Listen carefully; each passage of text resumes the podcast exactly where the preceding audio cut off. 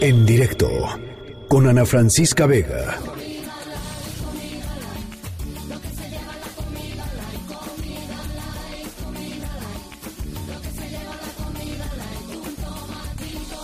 Estamos escuchando Comida Light de Pica Pica porque hoy, eh, pues después de meses de estar en el estire y afloje, eh, empresarios del país advirtieron a la, pues al gobierno federal que van a presentar amparos y que incluso pueden recurrir a, instancias internacionales porque están muy enojados con esta nueva norma oficial mexicana que eh, identifica a los productos chatarra, la comida chatarra, claramente para que los consumidores, pues cuando lleguemos a, un, a una tienda, a un supermercado, a un mercado, podamos ver claramente qué eh, alimentos son buenos para nosotros y qué alimentos son o altos en contenido graso o en azúcares o en sal eh, en fin, eh, la idea de este etiquetado frontal, así se le ha llamado, pues es que los, los consumidores finalmente tengamos elementos para elegir mejor lo que nos conviene comer y eso pues tiene eh, enojados a, ciertos,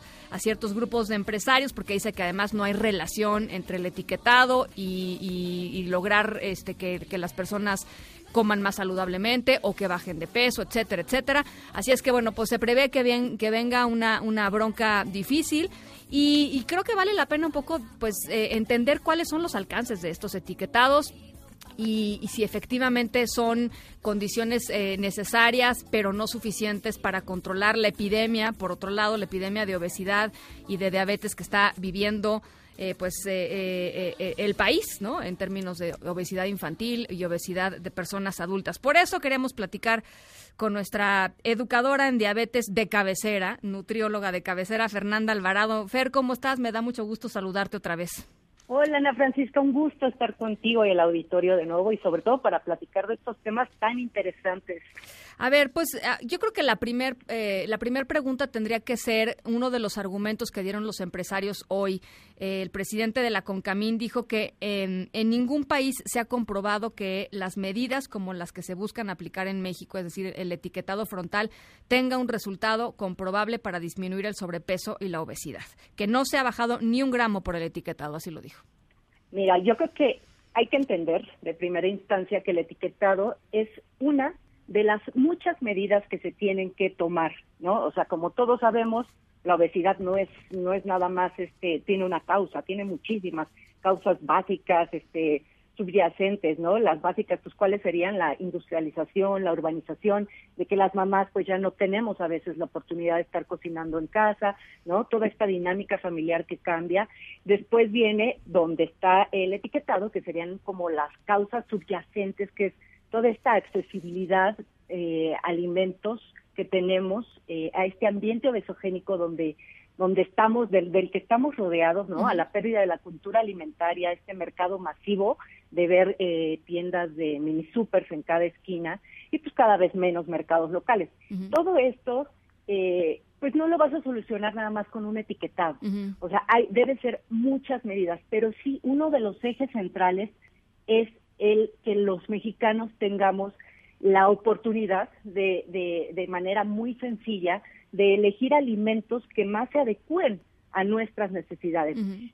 Sí hay evidencia súper sustentada eh, en el modelo que se llevó en Chile, ahorita se está implementando en Uruguay, uh -huh. y eh, nada más que tampoco, pues no vas a reducir de un día a otro la, la epidemia que estamos viviendo el sobrepeso. Claro. Eh, yo creo que además esto ha sido, la salud de los mexicanos ha estado, eh, pues por desde hace muchos años, como que promulgados por, por la misma industria. Se han hecho acuerdos, ¿no? El famoso en 2010 se, se, firmó el Acuerdo Nacional de la Salud Alimentaria, uh -huh. donde pues de la mano y quedaron todos muy en, en reducir la publicidad dirigida a niños, uh -huh. en no vender este, ciertos alimentos en escuelas y demás. Uh -huh. Pero pues no funcionó porque de 2010 al 2018, que fue la última encuesta nacional de salud y nutrición, pues, subió, sí. estamos peor. Entonces ya no se trata de acuerdo, ya no se trata de estar de buena onda, sino de implementar políticas. Y el etiquetado de advertencia es una política que afortunadamente ya se firmó, ya se, se, publicó ahora en, el, en la, la, modificación a la norma oficial mexicana que trata sobre, pues, sobre todas las especificaciones que deben portar los productos, pero hay muchísima confusión. No es que esto vaya a solucionar el problema de raíz, sino que tú ya vas a entender y, eh, qué, es lo que vas a comprar, no se van a prohibir los alimentos y por el contrario yo, yo creo que puede invitar a la industria a reformular sus productos, ¿no? Pero sí, sí es distinto, va a ser distinto este etiquetado al que, al que está ahorita en Chile, por ejemplo. ¿En qué sentido va a ser este distinto? Va a ser distinto porque en Chile utilizan la palabra alto en azúcar. Bueno, para explicar un poquito de, al, auditorio, este, audito, el, este etiquetado va a aportar sellos de advertencia, octágonos de advertencia, eh, sobre nutrimentos críticos, se le llama así a los, a, los ingredientes que, han, que están relacionados en el desarrollo de enfermedades crónicas, diabetes tipo 2. Entonces son azúcares, sodio y grasas, ¿no? Grasas saturadas y grasas trans.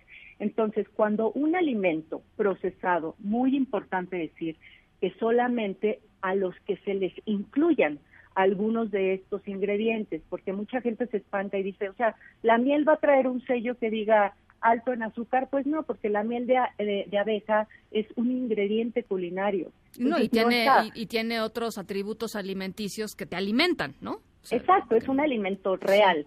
¿Quiénes van a aportar estos sellos? Pues alimentos que estén adicionados y que excedan los, lo, propuesto por la Organización Panamericana de Salud de estos nutrimentos, ¿no? En, en 100 gramos. Entonces, los productos van a decir aquí en México exceso. En Chile dice alto en, aquí va a decir exceso porque los mexicanos a veces creemos que el alto en es bueno. Entonces, eso va a cambiar. Y también, eh, esto está muy, muy, muy interesante, van a llevar la leyenda precautoria de eh, contiene edulcorantes no apto para niños o contiene cafeína no apto para menores. ¿Por qué? Porque en Chile que, o sea, nosotros adoptamos el modelo chileno, pero también todos los técnicos y especialistas en el tema que se sentaron a ver cómo le estaba yendo a Chile, se dieron cuenta que empezaron a meter muchísimos edulcorantes artificiales en productos dirigidos a niños y al día de hoy no hay evidencia científica que diga que el consumo de edulcorantes de niños sea inocuo. Por tanto, pues no no puedes recomendar el exceso de edulcorantes y de entrada por una cuestión de educación, ¿no? Porque al tú meterle tanta tanto dulzor a un producto, pues eh, tu hijo jamás va a comer frutas, verduras o alimentos sanos porque no van a tener ese nivel, ¿no? De, dulzor.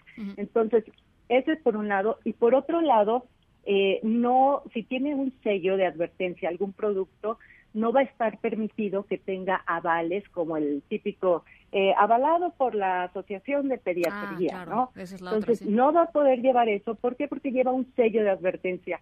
Y aquí, donde ojalá se cumpla esto, es que nuestro tigre deportivo de los cereales de caja, pues igual y ya también se va a morir, porque si lleva un sello de advertencia, algún producto dirigido a niños, no va a poder ser atractivo. Entonces va a tener que llevar su ah, muy seria y pues eso va a restar mucho la eh, el, querer el que los niños quieran consumir ese tipo de productos. ¿A partir de cuándo vamos a ver estos etiquetados ya en las tiendas, Fer?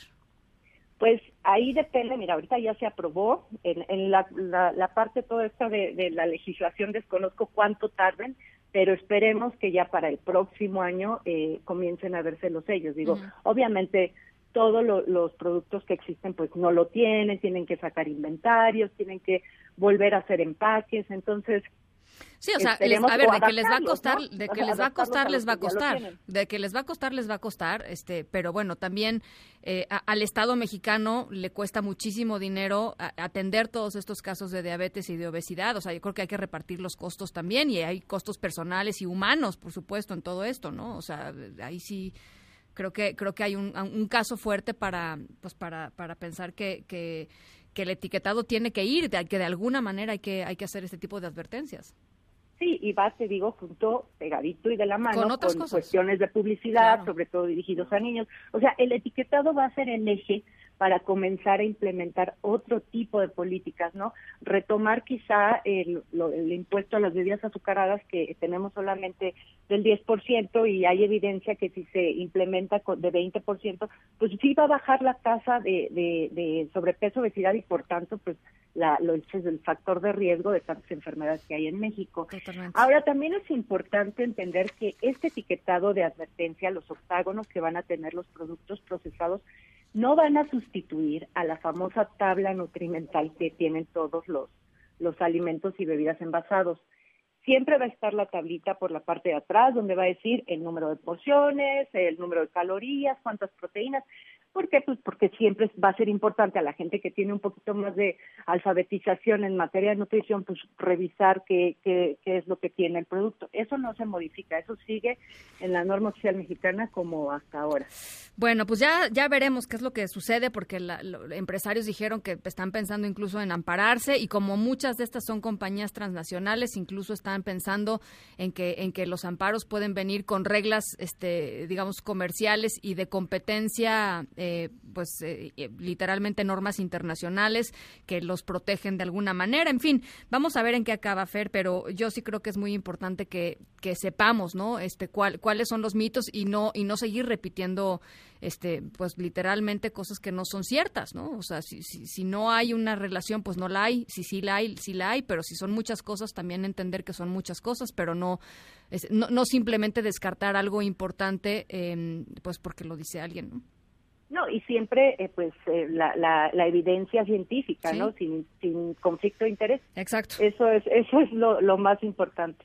Bueno, Fernanda, te agradezco, te agradezco muchísimo eh, por estos minutitos.